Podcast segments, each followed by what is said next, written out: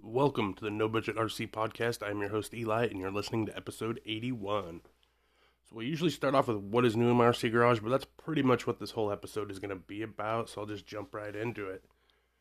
So what I have new here is I ordered the Redcat Gen eight PACK, and if you're not familiar with what that is, the PACK is... stands for Pre-Assembled Chassis Kit, and uh, started building that. So I got the uh, Redcat Gen eight PACK, and then I bought some used um, Proline Swampers off of uh, Facebook, and unfortunately when they showed up, the wheels, one of the hexes was about stripped, and two of the other hexes weren't looking too good, so I ended up having to order another set of bead locks. I just went with the Axial eight-hole bead locks, which is actually what was already on those. Those tires were already on. Um, but so I ended up having to buy a new set of bead locks anyway, so I was kind of disappointed with that one, but whatever.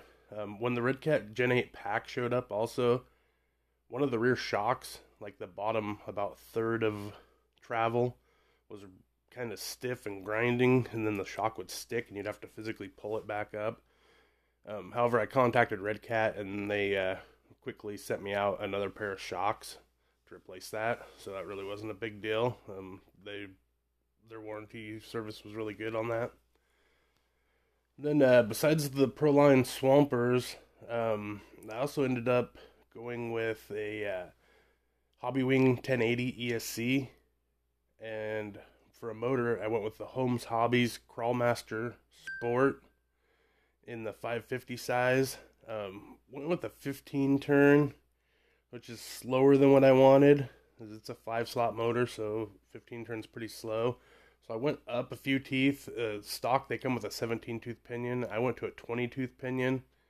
It's still pretty slow, but those motors, those Holmes Hobby Sport motors, they're only like twenty bucks, so I'll probably wait till some of the faster motors come in stock and just pick up something a little faster. And then uh, for a body, I went with the Proline, the uh, nineteen ninety-one Toyota four runner body. And I painted it blue and silver. And the reason I went with those colors is I actually just went with some paints that I had here, some leftover from other projects. But it turned out really nice. I really like those colors together. Um, if you want to see pictures of that, you can always check out pictures if you on uh, Instagram, No Budget R C Podcast on Instagram. If you already follow me over there, you've probably already seen the pictures, because I have been posting up some pictures. And then the last item is I had a servo here that I was going to use, but it was really slow. So what I ended up doing is ordering a uh, Reefs R C, the four twenty-two H D servo, and it's actually the servo that comes in the Redcat Axe Edition.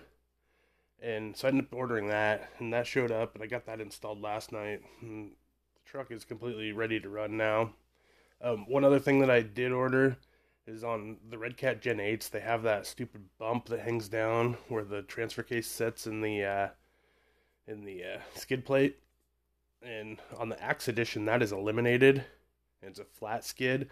So I did order the Axe flat skid and put that on there so that it doesn't have that belly bump to hang up when you're going over an obstacle.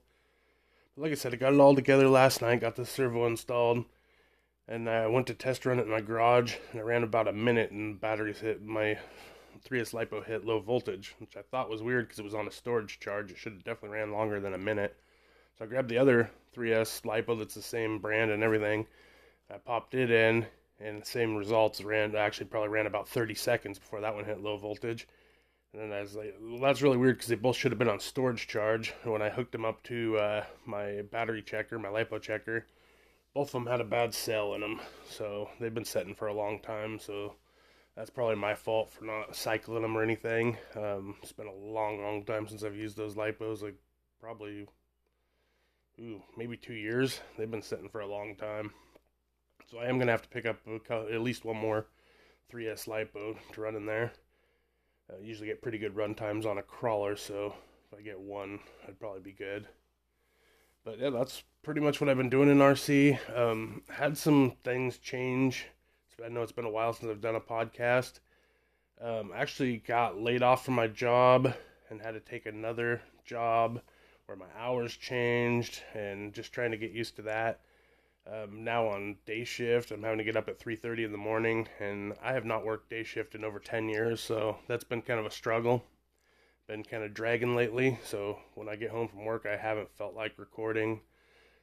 Um, but yeah, that's pretty much all I've been doing in R C lately. Um, however, I am getting ready. My wife said an appointment right now. When she gets back from that appointment, we are headed to the beach. And we are taking both of our Arrma Kratons, and I'm taking my X-Max, so I will be getting some RCing done this weekend. So uh, look forward to recording something afterwards and talking about how that went. But until next time, keep it shiny side up, and thank you for listening. I'll talk to you later.